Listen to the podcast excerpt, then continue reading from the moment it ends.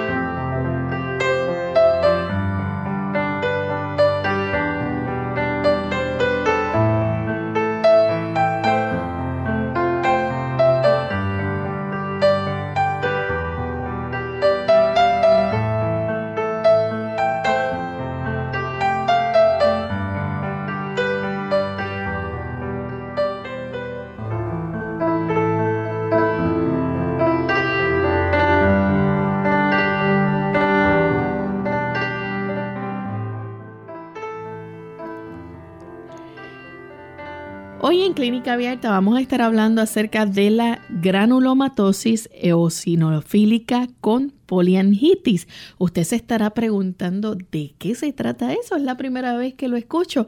Es un tipo de inflamación, pero vamos a dejar que el doctor hable sobre este interesante tema más adelante. Así que bienvenidos a esta edición de Clínica Abierta. Nuevamente felices de compartir con ustedes en este día, esperando que la bendición de Dios les acompañe y que puedan disfrutar del programa que tenemos en el día de hoy y también orientarse y aprender junto a nosotros a seguir cuidando de nuestra salud, que ese es el propósito principal por el cual brindamos estos temas a diario en nuestro programa. Queremos enviar un saludo muy cordial a todos los amigos que nos escuchan en Perú a través de Nuevo Tiempo 780M en Juliaca y también a través de Radio Estéreo a 102.9 FM. Así que un saludo especial para todos nuestros amigos peruanos. Bueno, también le damos una cordial bienvenida a todos aquellos que nos sintonizan a través de la internet, que ya se encuentran conectados a través de las redes y nos siguen en el Facebook, también a los del chat y a todos aquellos que nos escuchan gracias a las diferentes emisoras que retransmiten Clínica Abierta. Sean todos bienvenidos. Recuerden que si tienen alguna pregunta con relación al tema, a partir de la segunda pausa pueden realizarla. Y le damos también la bienvenida al doctor Elmo Rodríguez. ¿Cómo está, doctor? Muy bien, saludos cordiales, Lorraine. Saludamos también a nuestro equipo de trabajo y saludamos a todos aquellos que están entrando a Clínica Abierta por vez primera. Pero por supuesto, Saludamos también a nuestros amigos que ya son radioescuchas habituales de Clínica Abierta. A todos en realidad les agradecemos el que ustedes nos brinden su fina sintonía. Así es. Vamos a escuchar el pensamiento saludable seleccionado para hoy. Dice el pensamiento saludable, la enfermedad no sobreviene nunca sin causa Descuidando las leyes de la salud, se le prepara el camino y se la invita a venir. Muchos sufren las consecuencias de las transgresiones de sus padres. Si bien no son responsables de lo que hicieron estos, es, sin embargo, su deber averiguar lo que son o no son las violaciones de las leyes de la salud. Deberían evitar los hábitos malos de sus padres y por medio de una vida correcta ponerse en mejores condiciones. Es muy cierto, la enfermedad no sobreviene sin causa. Haga usted una introspección, verifique cómo está su estado de salud y determine si de acuerdo a su conocimiento usted tiene la salud más óptima que pudiera tener, que usted pudiera estar disfrutando. Probablemente si usted cambiara algunos factores en el aspecto de cómo usted ha estado comportándose, que usted ha estado comiendo, que ha estado tomando, a qué hora se acuesta a dormir, cuál es la tendencia de su vida en términos generales. Todo esto denota el que usted se mueva en la dirección de la enfermedad o en la dirección de la salud. No requiere mucho tiempo. Usted sabe lo que usted está haciendo bien y lo que está haciendo mal. Y es muy probable que algunas personas no hayan relacionado alguna vez su condición de salud con su estilo de vida. Pero bien haría el que usted pudiera con detenimiento pensar cómo usted está viviendo y qué relación tiene lo que usted sufre con la forma como usted vive. Saben, se asombrarán porque la mayor parte de las personas sí tiene un conocimiento respecto a qué deben hacer para poder mejorar su estado de salud. Bien, vamos en este momento entonces a comenzar con nuestro tema para el día de hoy. Y como mencionamos al inicio, vamos a estar hablando de este tema que suena un poco extraño, la granulomatosis eosinofílica con poliangitis. Doctor, ¿qué significa esto? Miren, primero tenemos que definir una palabra que va a ser clave. Y al comprender esta palabra, podamos nosotros sacar el máximo beneficio de esta condición que vamos a estar hablando a lo largo de nuestro tema en esta ocasión. Granuloma, ¿qué es un granuloma? Algunas personas ven en el reporte de alguna radiografía de tórax este tipo de palabra, esta escritura, esta interpretación que le da el radiólogo a esa imagen que le está viendo. Y le dice, doctor, ¿y qué será eso? Y le dice, ah, no, no te preocupes. Eso es un granuloma. ¿Qué es un granuloma? Un granuloma es una masa de tejido que se produce típicamente en respuesta a una infección, a una inflamación o a la presencia de una sustancia que es extraña. Y usted dice, bueno, pero ¿cuál es el asunto en este tipo de formación de esta masa? Bueno, es muy sencillo.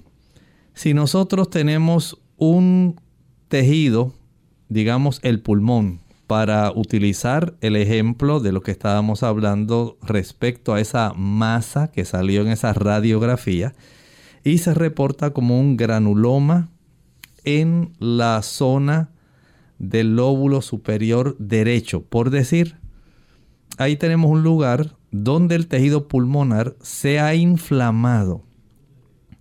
Esto puede ocurrir básicamente en cualquier tejido, pero en el caso de este ejemplo que estamos dando, estamos refiriéndonos al tejido pulmonar. Y en este lugar hay una colección de células generalmente son células que están en ese tejido. Ustedes saben que nosotros tenemos en nuestros tejidos. Hay algunos órganos que tienen una cantidad adicional de células que podemos decir son células guardianas. Células que están localizadas en tejidos específicos como el vaso, los pulmones, las amígdalas, el hígado, la placenta, las mamas en las damas y en otras áreas de nuestro organismo, incluyendo hasta el cerebro, áreas donde se produce un proceso inflamatorio y células especializadas de ese tejido se le llaman histiocitos a veces se conocen como macrófagos, pero estos no son de los que están circulando en la sangre. Estos están localizados dentro del tejido, como estábamos mencionando, pulmón, cerebro, placenta, las mamas, el vaso, el hígado.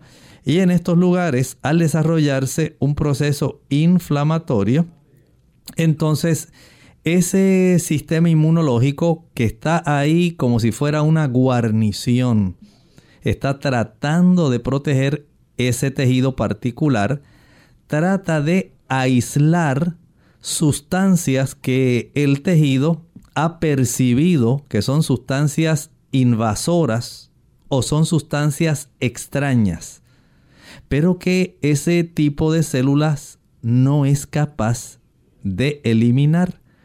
Y como no las puede eliminar, lo que hace es aislarlas. Comienza a producir una cantidad de tejido que hace que básicamente ese proceso de inflamación, ese proceso infeccioso o esa sustancia extraña que está localizada en ese tejido, no haga daño al tejido circundante, sino que quede ahí básicamente resguardado, aislado, pero que no pueda producir daño alguno. Eso es un granuloma. Y hago esta introducción porque en realidad ustedes saben que el tema, aunque tiene un nombre, el síndrome se llama Chorg-Strauss, en realidad nosotros lo conocemos como granulomatosis. Tenemos una masa de tejido que está ahí aislando, que se caracteriza por unas células especiales, eosinofílicas. Son células que pertenecen a nuestro sistema defensivo, células que se activan especialmente, digamos, por procesos que son alérgicos, por procesos cancerígenos o por procesos que pudieran ser parasitarios.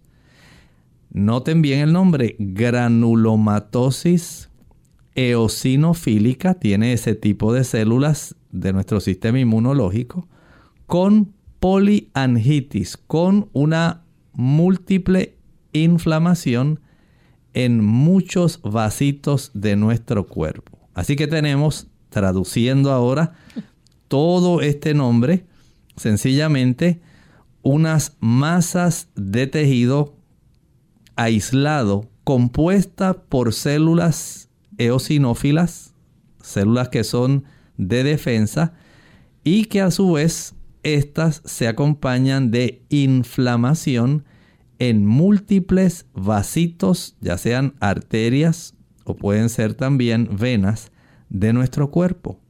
Por eso, hoy queremos que usted conozca el síndrome de Churg-Strauss. Doctor, y le pregunto, esto es, a menudo, ¿verdad? Existen pólipos nasales o inflamación granulomatosa o no granulomatosa. ¿Es cierto esto?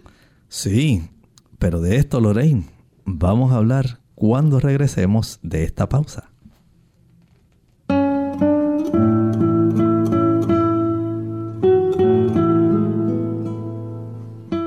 Las personas que dejan huella no son las más acreditadas.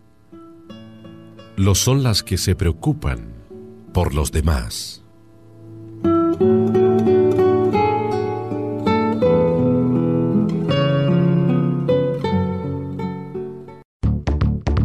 Los dulces no son los únicos que pueden causar caries dentales. Los alimentos ricos en almidón y los que son pegajosos también pueden causarlas.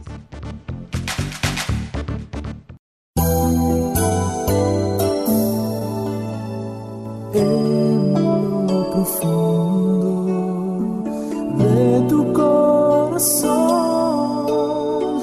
camino que te lleva a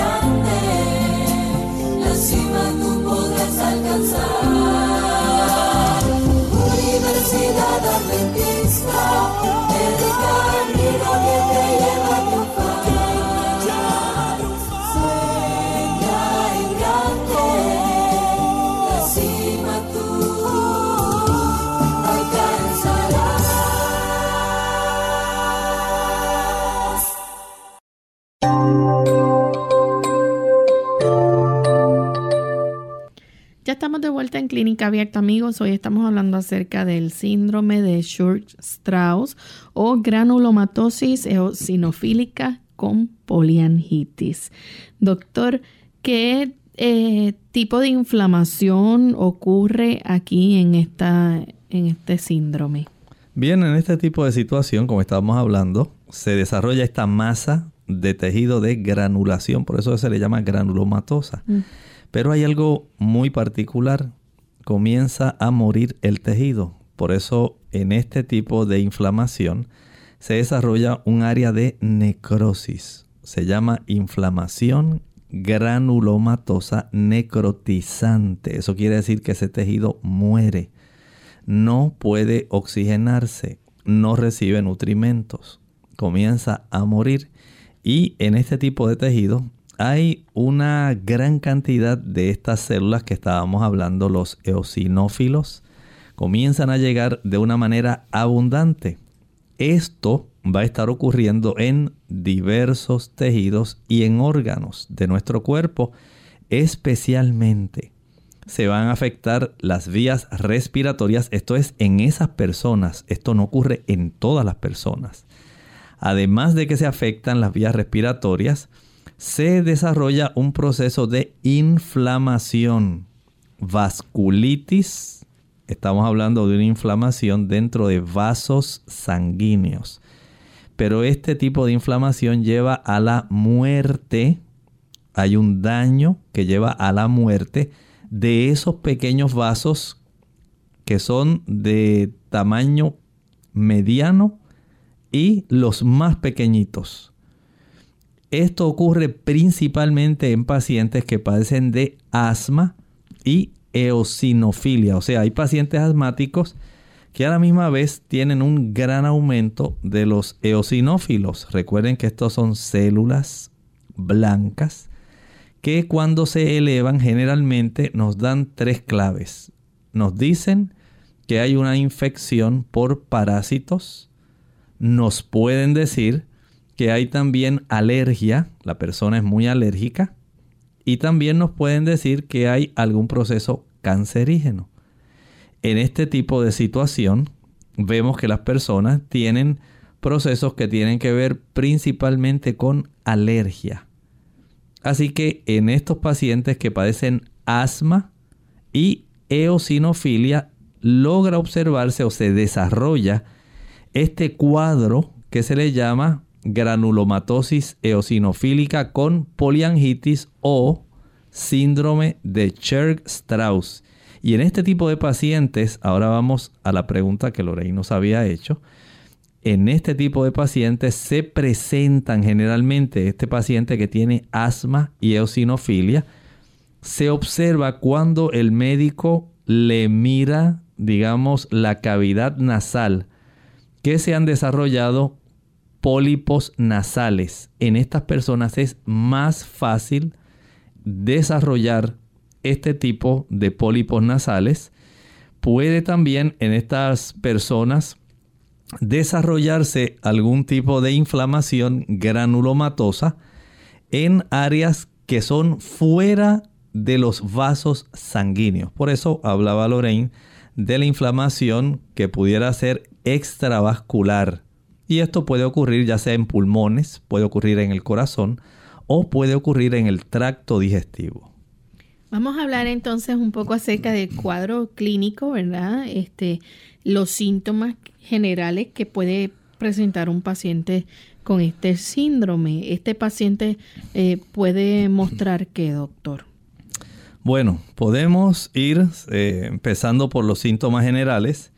Este paciente puede desarrollar fiebre, Recuerden que la granulomatosis se desarrolla, dijimos, tanto por infección como por inflamación o por la presencia de una sustancia extraña que se desea aislar. Pero generalmente como está asociado con asma y eosinofilia, más bien el mecanismo sería la inflamación. En este paciente se desarrolla fiebre, debilidad, pérdida de peso, y pérdida de apetito. Noten cómo ya en el cuadro clínico esta sintomatología general a muchas personas pues no les dice nada. Pero a un paciente que tiene asma, que tiene pólipos nasales, que ya se sabe que es muy alérgico y que sus células blancas, especialmente los eosinófilos, los tiene elevados, el desarrollar estos síntomas generales le indica al médico que este paciente puede estar desarrollando esta condición. Doctor, ¿y qué cambios pueden ocurrir, por ejemplo, en el sistema respiratorio? Usted mencionó acerca del el asma. Eh, ¿Las personas van a estar experimentando entonces cambios en su sistema? Sí, mire, en los sistemas desde el punto de vista general, pero particularmente vamos a enfocarnos más en el sistema respiratorio. Más del 95% de las personas tienen o padecen de asma bronquial. Y esta asma generalmente es del tipo grave, de la que no se controla aun cuando usted utilice ese tipo de micro rociadores aun cuando usted use los nebulizadores, aun cuando use los broncodilatadores, los mucolíticos, usted no nota mejoría. Se da su terapia, su nebulización, aún así persiste. Son personas que padecen de esta asma grave. Pero no solamente padecen de asma, también son muy alérgicos. Son esas personas que padecen rinitis alérgica. Usted los ve frotándose la nariz, están sacudiéndose la nariz. Ellos no encuentran qué más hacer con su naricita. Eh, se ve que tienen esas ojeras. Eh, ¿Y qué te pasa? No, es que tengo la rinitis. Otra vez. Y la alergia me molesta mucho. Me, me arden mucho los ojos. Y no sé, hoy estoy terrible, la cantidad de mucosidad que estoy expulsando está terrible. Estas personas también eh, presentan en la exploración el desarrollo de los pólipos nasales que hablábamos hace un momento. Pueden estar también padeciendo de sinusitis aguda o de sinusitis crónica. En algunos pacientes, además del sistema respiratorio alto y bajo puede llegar a afectarse también la pleura. ¿Y qué es la pleura? Mm. La pleura es ese tipo de envoltura que cubre la superficie de nuestros pulmones, pero a la misma vez tiene la peculiaridad de que cubre la pared interna del tórax. Y entre estas dos capas muy delgadas existe una cierta ínfima cantidad de líquido pleural que facilita el que nosotros cuando inhalamos o exhalamos puedan nuestros pulmones expandirse contra la pared de nuestro pecho por dentro sin que haya fricción, sin que nos moleste, sin que se nos dificulte. Así que nuestros pulmones se expanden y literalmente gracias a esa capa, la pleura resbalan contra la pared del tórax mientras la pared se expande y vuelve y se contrae. En esa área pudiera en estas personas desarrollarse un derrame pleural. Raramente en estas personas puede verse una expectoración con sangre esto, si ustedes recuerdan, es más típico en pacientes que han desarrollado algún tipo de infección por tuberculosis, la hemoptisis. Pero en estas personas rara vez puede observarse esto porque a veces se desarrolla algún tipo de hemorragia alveolar. Recuerden que en pacientes que han padecido de tuberculosis se desarrollan también granulomas. Y gracias a este tipo de hemorragias que se van a estar desarrollando, el paciente puede tener esa expectoración que es sanguinolenta. Así que vemos entonces que como parte de los síntomas, este paciente va a tener un cuadro donde va a mostrar síntomas generales de fiebre, debilidad, pérdida de apetito, pérdida de peso. Y también cambios en el sistema respiratorio presentando entonces asma, rinitis alérgica, con frecuencia pues pólipos nasales, sinusitis aguda o crónica, derrame pleural y eh, raras veces, ¿verdad? Este, o raramente hemoptisis debido a esa hemorragia alveolar. Vamos a hablar un poco entonces, doctor, acerca de los cambios que pueden ocurrir, por ejemplo, en el sistema nervioso. ¿Qué se puede observar aquí? Aquí en este tipo de situación, cuando la persona desarrolla el síndrome de Churg-Strauss, granulomatosis eosinofílica con poliangitis, aquí la persona va a desarrollar una mononeuropatía multifocal.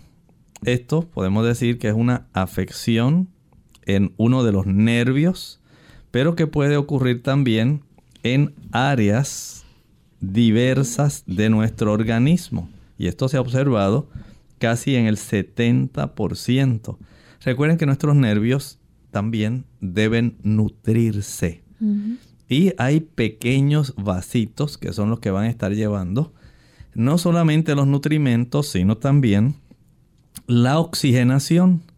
Si los nervios no tienen esta capacidad de recibir tanto una buena concentración de oxígeno como de nutrimentos, empiezan sufriendo primero cambios inflamatorios y después cambios degenerativos.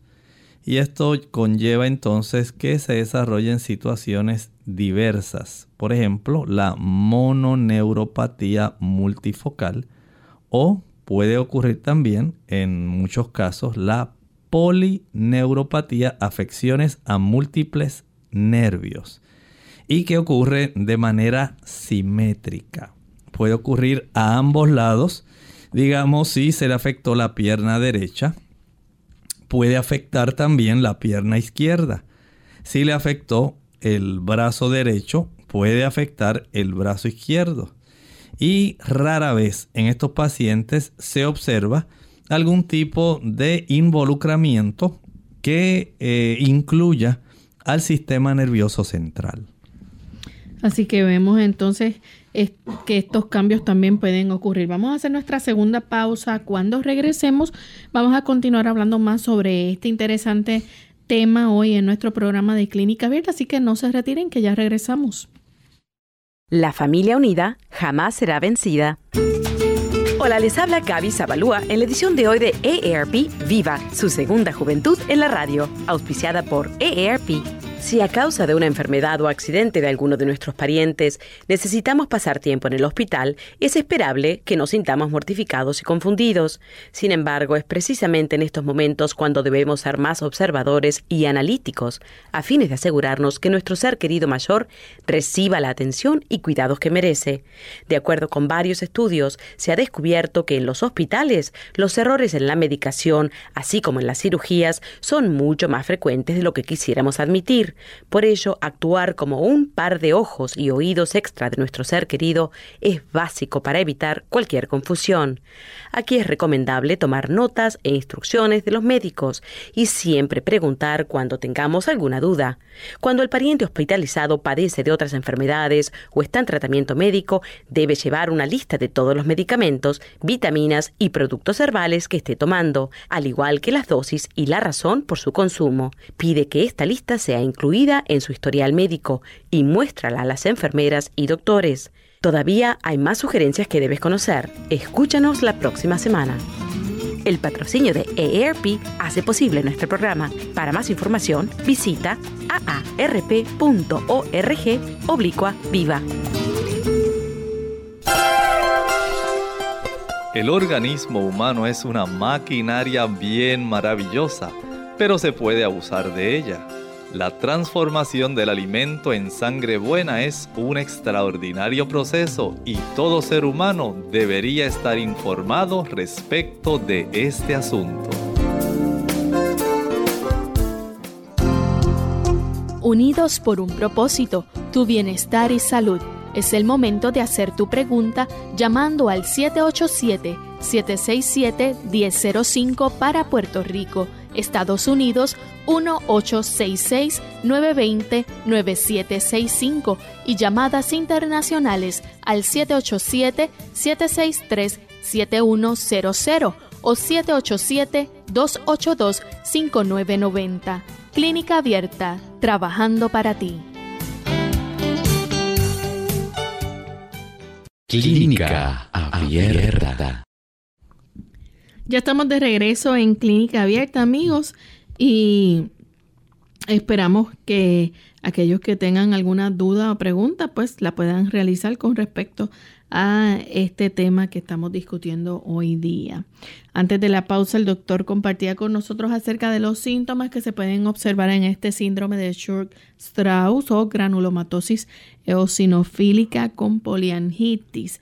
Y estamos hablando, ¿verdad?, de un paciente que va a mostrar síntomas generales como fiebre, debilidad, pérdida de apetito, pérdida de peso, eh, cambios en el sistema respiratorio y cambios también en el sistema nervioso.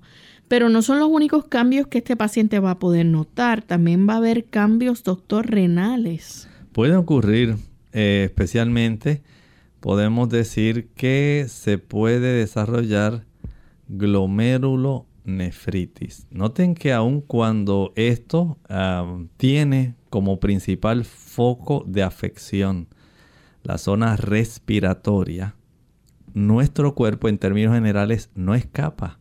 Porque si hay una poliangitis, una inflamación múltiple de los diversos vasos sanguíneos, y ustedes saben que nosotros en las unidades que filtran la sangre para facilitar la producción de orina. En realidad eso es un ovillo, es una madeja de capilares que se le llama glomérulo.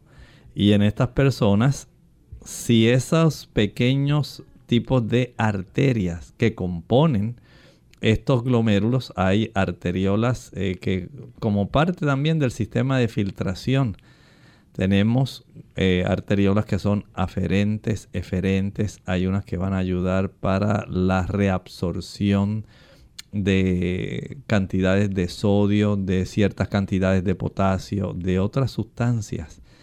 Si estas unidades se afectan, es muy fácil entonces desarrollar también inflamación de estas unidades.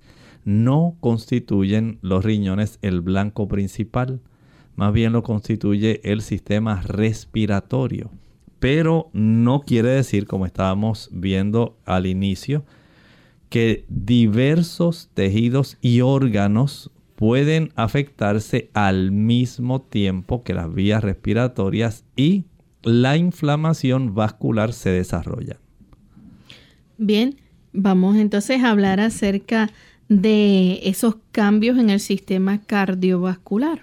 Estos siguen siendo también, al igual que ocurrió con los riñones, cambios que se van a estar realizando porque hay diversos tejidos y órganos que van a estar sufriendo parte de esta infiltración y de esta inflamación, que es lo distintivo en este proceso de granulomatosis. Y esto pues afectará también al corazón y desarrollará endocarditis y con ello puede ocurrir también junto con la inflamación de las, digamos, los tejidos más internos del corazón, puede ocurrir también inflamación de los vasos coronarios, los mismos vasos que le llevan, digamos, la cantidad de sangre suficiente para que puedan tener nuestro corazón los nutrimentos y el oxígeno y puedan sacar también. Recuerde que las, las personas hablan generalmente de las arterias coronarias, pero nosotros también tenemos venas coronarias, mm. porque hay que sacar ya sustancias que no son útiles. No piense nada más es que, en que esto es una calle de una vía, es una calle dual, de vialidad dual. Se lleva, pero también se extrae, se saca y ambos sistemas pueden inflamarse. Así que hay que ser muy cuidadosos porque estos procesos inflamatorios en realidad pueden estar afectando eh, el sistema cardiovascular, además de la endocarditis y la inflamación de los vasos coronarios. Puede afectarse también la membrana que cubre directamente el corazón, el pericardio y a veces pueden desarrollarse síntomas de insuficiencia cardíaca, puede facilitarse el desarrollo de hipertensión arterial asociada a la afectación renal, tal como estábamos hablando hace un momento. Si se desarrolla glomerulonefritis y sigue ese proceso de daño a los riñones, es muy muy probable que el desarrollo de hipertensión arterial también se pueda desarrollar como parte de los cambios inflamatorios y de daño que se van a estar desarrollando. Doctor, ¿pueden estos pacientes observar algún cambio, por ejemplo, en la piel? Claro, hay cambios cutáneos, como por ejemplo púrpura palpable. También pueden verse ciertos nódulos por debajo de la piel, puede desarrollarse mucha urticaria. Puede desarrollarse una condición que a veces preocupa a algunas personas, que dice, oye, mira cómo se me ha puesto la piel, mira, mira la coloración, parece como si tuviera una red encima de la piel. Hay áreas como si parecieran diamantes. Unos se ven oscuros, hay áreas blancas y otra vez oscuras y áreas blancas es una condición llamada libedo reticular. Hay también ocasiones donde las se desarrollan pápulas que se ulceran. Miren bien cómo a nivel de la piel estos cambios que están ocurriendo en los tejidos que no son necesariamente los tejidos del sistema respiratorio, que es el eje principal del foco de atención, hay áreas de nuestro sistema más visible, el sistema, digamos, dermatológico, que van a estar sufriendo cambios por estos procesos inflamatorios que incluyen las pequeñas arterias que por supuesto van a afectar nuestra piel. También aparte de estos cambios, eh, puede el, el, paciente, por ejemplo, tener problemas de gastroenteritis? Sí, mire, el sistema gastrointestinal puede desarrollar la gastroenteritis que se le llama eosinofílica, una inflamación del sistema digestivo, pero donde hay un predominio de estas células que se llaman eosinófilos, células blancas que dijimos que aumentan más cuando hay parásitos, cuando hay procesos de alergia, cuando hay cáncer. Y en este caso, como tenemos procesos que son necrotizantes, procesos donde hay muerte, destrucción, donde hay áreas que quieren aislarse, porque hay un proceso de daño, un proceso de infección, pero generalmente un proceso de inflamación. Y las paredes de nuestro sistema digestivo no se escapan. Puede ser tanto el involucramiento del sistema gastrointestinal, la afección, que se puede desarrollar isquemia, se reduce y comienzan a recibir menos sangre. Y cuando un tejido recibe menos sangre, ese tejido puede morir eventualmente.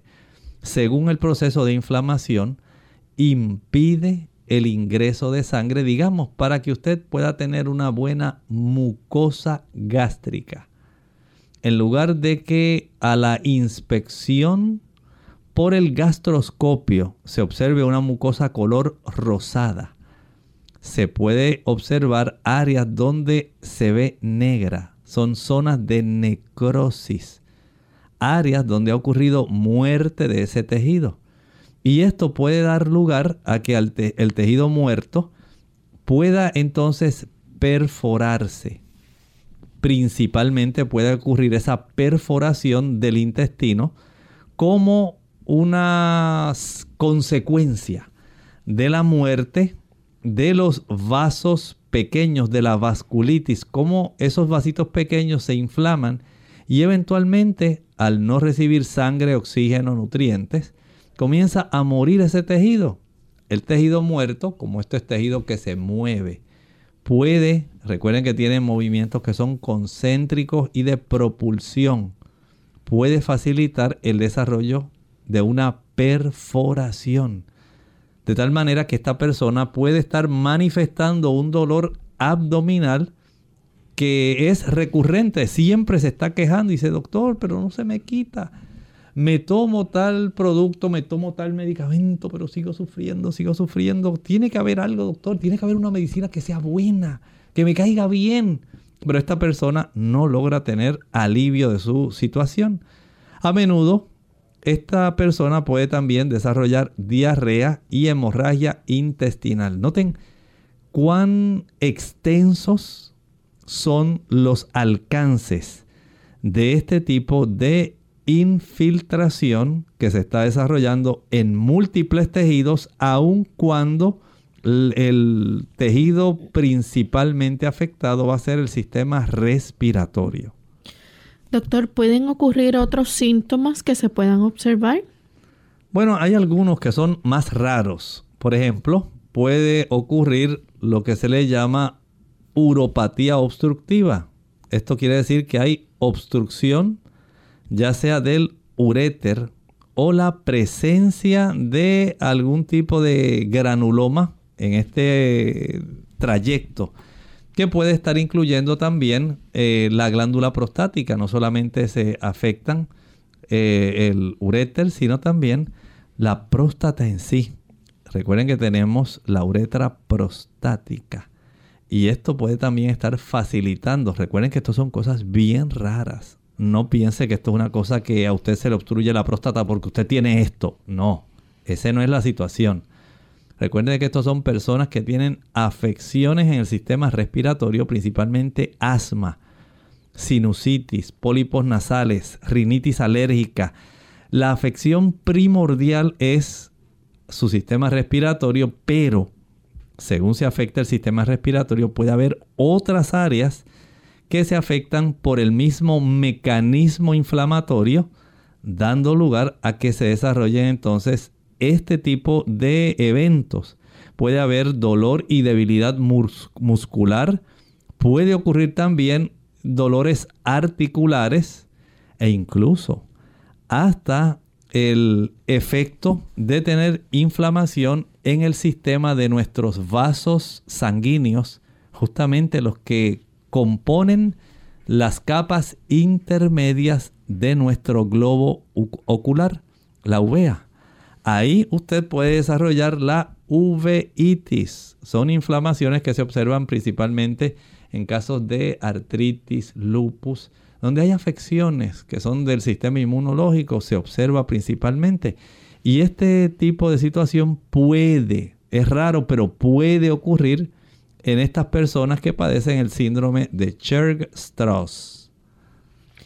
Bien, vamos a hablar un poco, ¿verdad?, acerca entonces este de la edad que más o menos se presenta en la, fase que le llaman la prodroma, prodrómica. Sí, en estas en este tipo de fase ocurre más en personas de 20 a 40 años. Más típicamente lo que se observa es rinitis alérgica.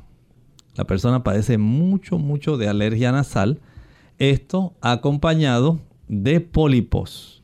Hay masas que se forman, según se forman pólipos dentro del intestino. Ocurre también la formación de pólipos en la zona nasal. A veces se producen pólipos también dentro de la vesícula y dentro del estómago también se pueden producir. Pero en este caso estamos viendo que es más común el desarrollo de pólipos en la cavidad nasal y asma. Personas de 20 a 40 años, rinitis alérgica, formación de pólipos y asma. Generalmente esto está por ahí eh, rondeando el promedio, 30 años. Doctor, y entonces, ¿cuál es la fase eosinofilia? Bueno, en esta fase lo que se atrae es una gran cantidad de células que vienen ahí circulando en la sangre y comienzan a infiltrar los tejidos. Por ejemplo, pueden ser los pulmones, como estábamos hablando hace un momento, o puede ser el tracto gastrointestinal. Llega una gran cantidad de estas células a esas áreas que son vitales. Así que vemos entonces estas dos fases, pero todavía hay una tercera fase y es la de vasculitis. Sí, aquí es la fase donde se desarrolla Digamos, esto puede tardar un tiempo, no piense que esto es de un día para otro, eh, así o en una semana. Esto puede desarrollarse, digamos, en un promedio de unos tres años. Pero siempre va a haber una cantidad de síntomas que pueden ir añadiéndose hasta, puede esto demorar hasta 30 años. Son cosas que se tornan más bien crónicas, crónicas. Y desde la aparición de estos primeros síntomas con el tiempo, poco a poco se va desarrollando procesos inflamatorios en nuestros vasos sanguíneos. Pueden ser eh, arteriales o pueden ser más bien venosos. Y esto en un lapso de tiempo puede ir y venir. Se inflaman y desaparece la inflamación vuelve y se inflaman, desaparece la situación y mientras tanto los síntomas alérgicos pueden reaparecer en estas personas. A veces eh, podemos decir que no hay una multiplicidad de toda esta cantidad de síntomas que se van a desarrollar. A veces pueden ser unos poquitos, a veces casi puede ser raro, pero recuerde que esto toma tiempo. Casi hasta 30 años puede esto requerirse. Por eso decimos que esto son cosas bien raras. A veces puede llegar la persona incluso a morir. Pero generalmente se ha observado más bien que es por complicaciones cardíacas. Porque se desarrolló insuficiencia cardíaca, infarto del miocardio, un paro cardíaco y menos comúnmente pues digamos hemorragia, insuficiencia renal, complicaciones del sistema digestivo como una perforación o una hemorragia o en algunos casos insuficiencia respiratoria. Bien, vamos a continuar hablando entonces doctor acerca del diagnóstico.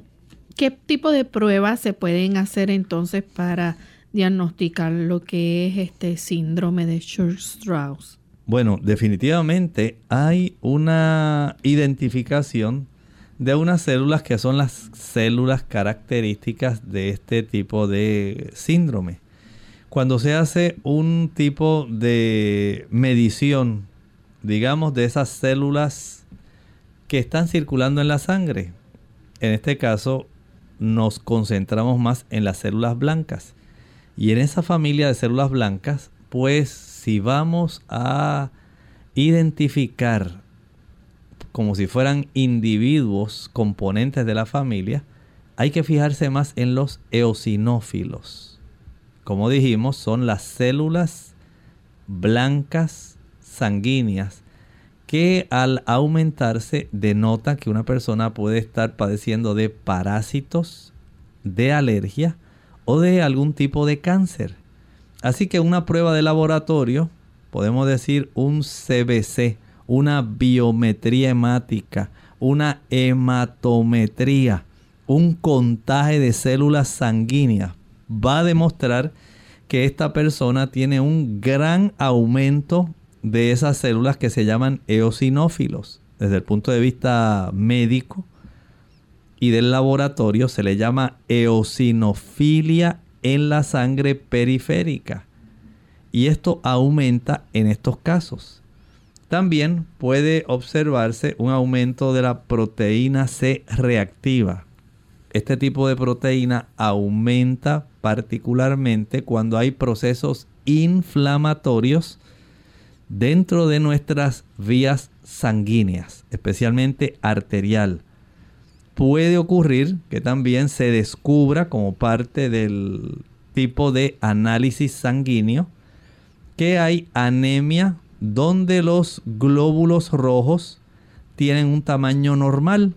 Recuerden que hay anemias eh, que se pueden desarrollar con glóbulos pequeños, microcíticas, como ocurre cuando falta hierro. Microcítica hipocrómica. Hay otras que son megaloblásticas que tienen anemia con un tipo de glóbulo rojo grande. Y hay diferencia. Este va a cursar más bien con una anemia que tiene un tamaño del glóbulo rojo normal. puede ocurrir también que dentro de esas pruebas de laboratorio se detecten algunos rasgos de daño renal. Por ejemplo, si usted detecta que hay sangrado en la orina, ya usted tiene aquí una clave que le puede ayudar a saber que está ocurriendo algo allá adentro en los riñones. Si se observa que en esa muestra de orina hay abundancia de proteínas, ya esto también le va dando una clave a la persona. Noten cómo el mismo cuerpo, por la presencia de ciertas sustancias que están circulando en nuestra sangre, nos puede dar una idea bastante precisa de afecciones que están ocurriendo internamente y que nosotros podemos constatar mediante estas pruebas de laboratorio. Tenemos también eh, que como parte de las pruebas se puede hacer algún tipo de radiografía o escáner. Hay pruebas de imágenes que pueden ser útiles, especialmente como esta afección eh, tiene como principal objetivo el sistema respiratorio. Si esta persona se descubre en esas pruebas o radiografías sinusitis crónica, ya sabemos que esta persona pues tiene parte del cuadro que está presentando va a cursar con este problema. Puede ocurrir también que haya rasgos de hemorragia alveolar vean que hay dentro de las imágenes también una gran ayuda cuando se sospecha que la persona está desarrollando esta condición. Doctor, ¿se puede hacer algún tipo de eh, prueba para la función pulmonar? Claro, ustedes saben que en estas personas, especialmente las personas que padecen de asma bronquial, la función pulmonar se va a alterar y gracias a la medición de esa función pulmonar, podemos tener una idea bastante segura de cómo el asma haya podido tener un efecto que no facilite el que pueda haber un buen funcionamiento en ese sistema respiratorio bajo. También hay pruebas histológicas. Estas pruebas, vamos a decir, pudiéramos decir son las más específicas. Porque aquí, al obtener, digamos, algún tipo de biopsia, alguna porción de tejido, se puede entonces observar la presencia de la vasculitis necrotizante segmentaria de vasos pequeños y medianos.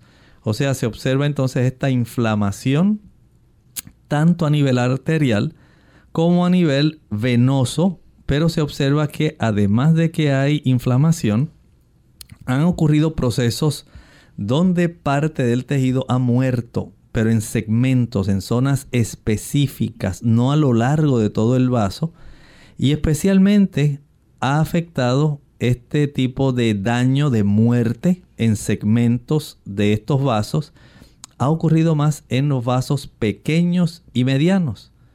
Puede observarse también en ese tipo de biopsia o muestra de tejido.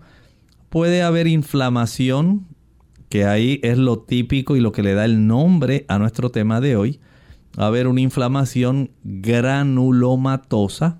Dijimos aquí que en este tipo de situación lo que se observa es una masa que usualmente lo que tiene es tejido de granulación y que se produce en respuesta a una infección, inflamación o alguna sustancia extraña. Y esto puede observarse en esas muestras de tejido con ese distintivo donde se encuentra una gran cantidad de células eosinofílicas, esos glóbulos, ¿verdad? Ese tipo de glóbulo blanco que se le llaman eosinófilos. Y esto es algo bien distintivo, la gran cantidad de estas células que se van a encontrar en los tejidos. Doctor, entonces, ¿qué tipo de tratamiento se hace o se lleva a cabo para esta situación? En esta condición, básicamente, podemos decir que lo que hay es un solo tratamiento. Los glucocorticoides en monoterapia. No hay otra terapia en realidad. En las formas leves o a veces se puede combinar con otro tratamiento que es un poco más fuerte. Se llama la ciclofosfamida. Esta se reserva para formas más graves. Y de acuerdo con las normas descritas para la poliangitis granulomatosa, entonces estos pacientes pueden requerir una si es leve o puede combinarse con la ciclofosfamida si es una forma más grave. Para estos pacientes podemos decir tienen un periodo de sobrevivencia de unos 5 años. Bien, ya hemos llegado al final de nuestro programa. Agradecemos al doctor por esta orientación que nos ha dado en cuanto a este tema y esperamos, ¿verdad?, que cada uno de nosotros haya podido aprender y orientarse mejor respecto al mismo. Vamos de esta forma a finalizar nuestra edición del día de hoy, recordándoles que mañana nuevamente estaremos compartiendo con ustedes en nuestro tema de preguntas, así que están todos cordialmente invitados a sintonizarnos nuevamente. Vamos a escuchar esta reflexión final para terminar. En el libro de Colosenses capítulo 1 Pablo cuando está hablando de las observaciones que él ha hecho y especialmente de las oraciones que hace por su congregación. Él dice que le agradece a Dios porque las personas están andando como es digno del Señor, agradándole en todo, llevando fruto en toda buena obra y creciendo en el conocimiento de Dios fortalecidos con todo poder conforme al poder de su gloria, para toda paciencia y largura de ánimo con gozo, dando gracias al Padre que nos ha hecho aptos para que nosotros podamos participar de la herencia de los santos en luz. El Señor desea, querido amigo de Clínica Abierta, que tú también puedas tener herencia herencia en los cielos. El Señor ha preparado moradas y nos ha dejado en su palabra cómo nosotros podemos tener el beneficio de la salvación que ya Él ha revelado y que está contenida dentro de la Biblia. Que el Señor te ayude, te dirija y tú puedas, a través del estudio de la Sagrada Escritura, tener el conocimiento salvífico para ti. Nosotros nos despedimos y será entonces hasta el próximo programa de Clínica Abierta. Con cariño compartieron el doctor Elmo Rodríguez Sosa y Lorraine Vázquez. Hasta la próxima.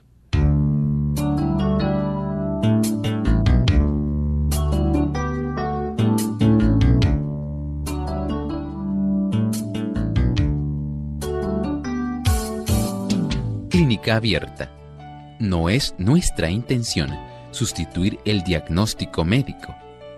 Antes de poner en práctica cualquier consejo brindado en este programa, usted debe consultar con su médico. Hasta la próxima.